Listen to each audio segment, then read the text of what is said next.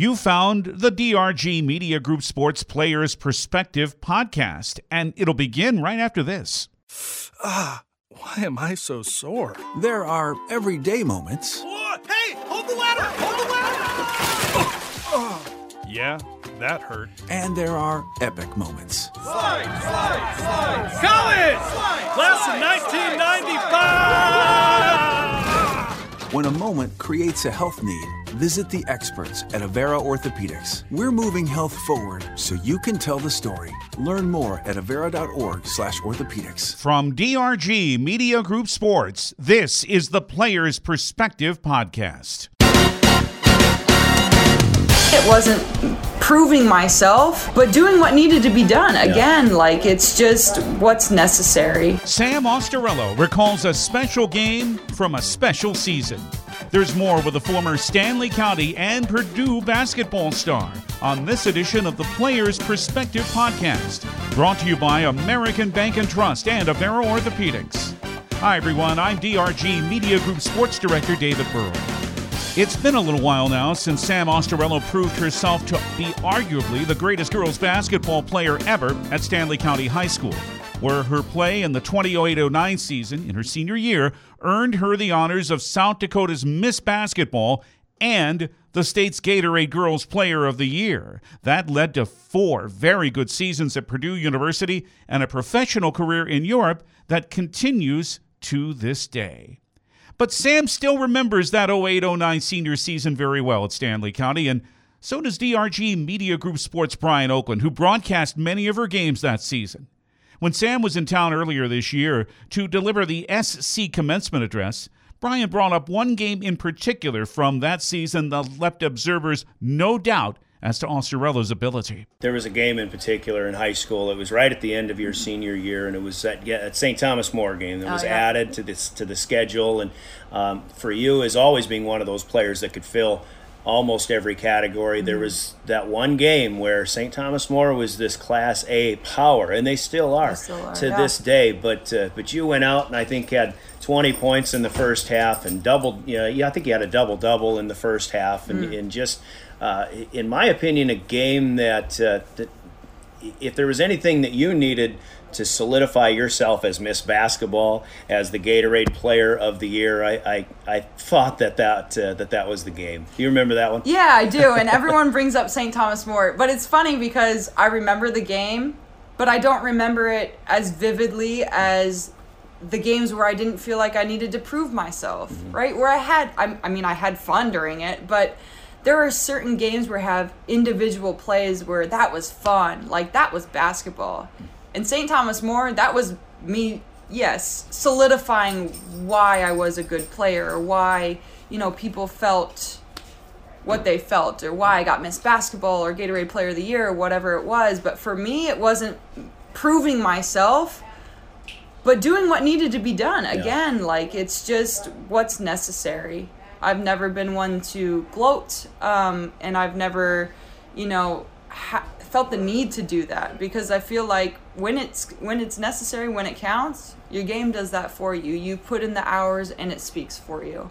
But uh, yeah, that was a fun game because you you went we went against a good coach, a very well coached teams with well um, taught fundamentals, and those are the teams that are hard to beat um, collectively, Yeah. let alone individually. You know, so.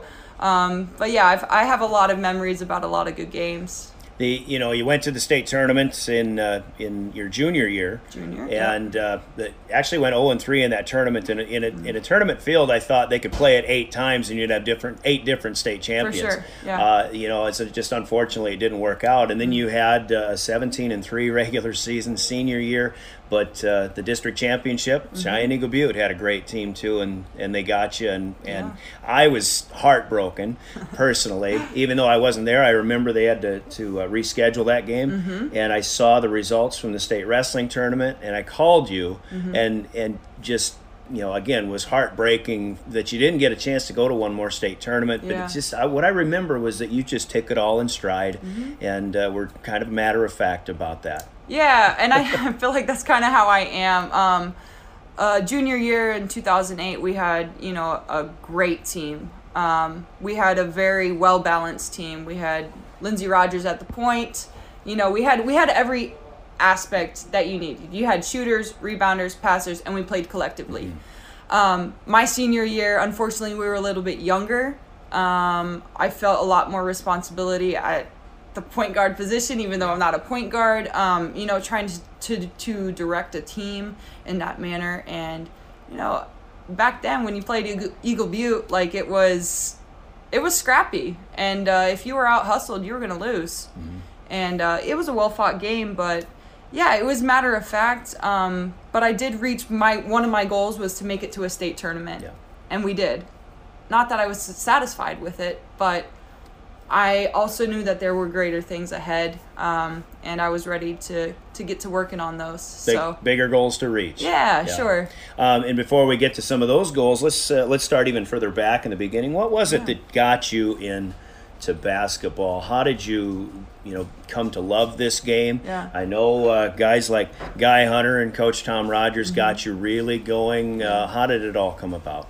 I would say it started with um, perfectionism and obsession. So I um, showed up to an open gym one morning. I actually got invited to an open gym one morning at 6 a.m. and hadn't really touched a ball. Like ha- didn't really know the rules of basketball. It was a learning experience. I played a little bit of YMCA basketball, but I didn't know anything. I mean, it was just out there with no rules in a, a jungle gym, you know. Um, so I came to open gym, and yeah, Guy Hunter he uh, had me do this drill and wanted a certain amount of makes in a row, and I couldn't get it. And at open gym, you had an hour and a half or an hour fifteen to shower before you get got to school. You were supposed to be out of there by seven thirty.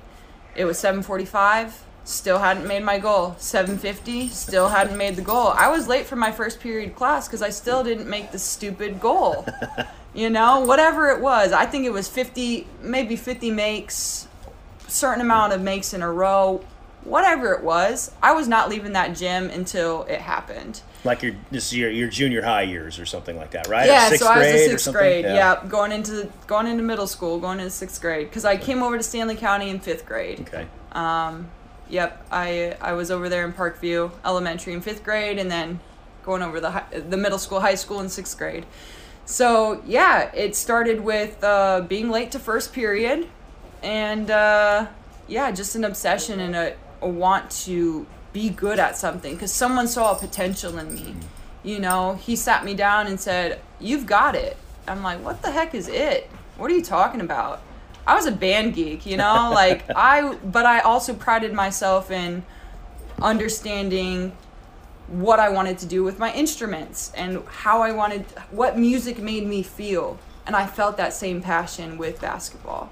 And I hadn't felt a passion like that with sports. I played soccer, you know, youth league soccer, but I wasn't that knock 'em dead competitive, whatever. But it was a competition within myself, less a competition against others. And yeah, it just ignited this this passion of wanting to perfect the game. And then when I realized I couldn't perfect the game, I wanted it even more. You know, um, you're never going to miss the same way. You're never going to make it the same way. Make a shot. You're never going to have an exact same game, stat line, whatever. And I love that because I wanted to. Every But game a new challenge. Every game is a new challenge, and it's against yourself with your teammates. Yeah.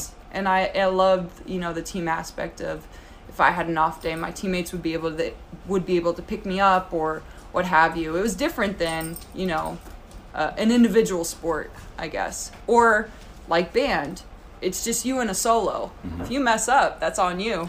You know, but when you're with a concert, with your when, when you're with a band, kind of covers you up, and I and I like that in a sense. But I also knew how to pull my weight. Yeah. You know. Talking with uh, Sam Ostarello, the class of 2009 from Stanley County High School, um, in, in our players' perspective here, DRG Media uh, Group and DRGNews.com. Uh, you're bringing up points now where uh, in in competitions within yourself, and and uh, now we're talking about life lessons, and and maybe some people still have uh, are slow to realize, but the one thing that everybody I think needs to realize about high school sports or sports at a, a youth level, it's uh, it's about life lessons, Yeah. uh, learning how to lose and learning how to um, be hungrier if you don't reach goals and mm-hmm. things like that. What are life lessons that uh, that you uh, can attribute now that you know now mm-hmm.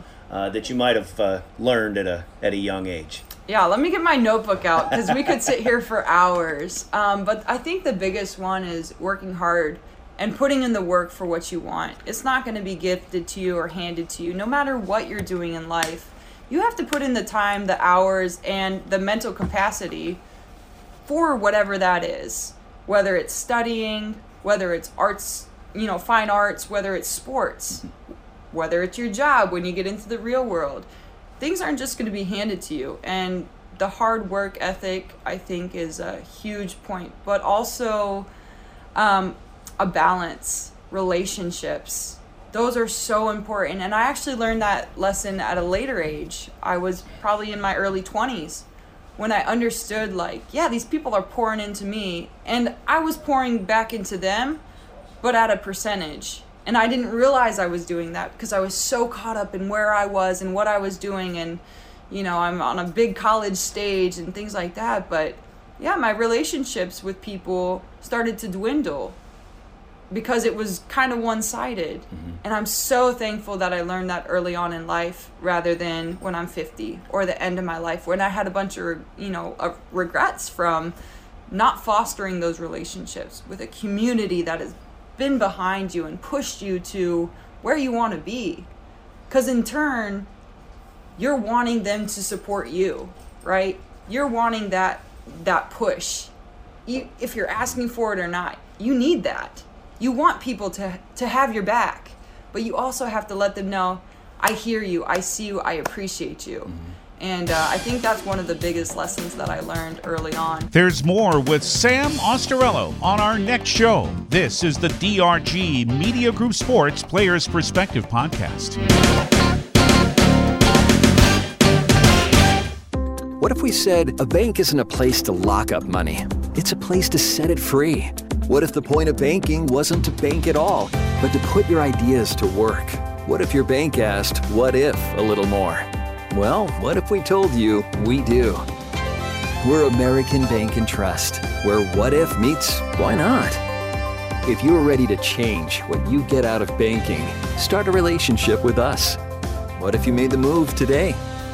We hope you've enjoyed this edition of the Players Perspective podcast. And if there's an athlete from whom you'd like to hear, contact us through drgnews.com or the DRG News app brought to you by Golden Buffalo Casino. The Players Perspective podcast from DRG Media Group Sports is brought to you by Avera Orthopedics and American Bank and Trust. I'm David Burrell. Thanks for listening.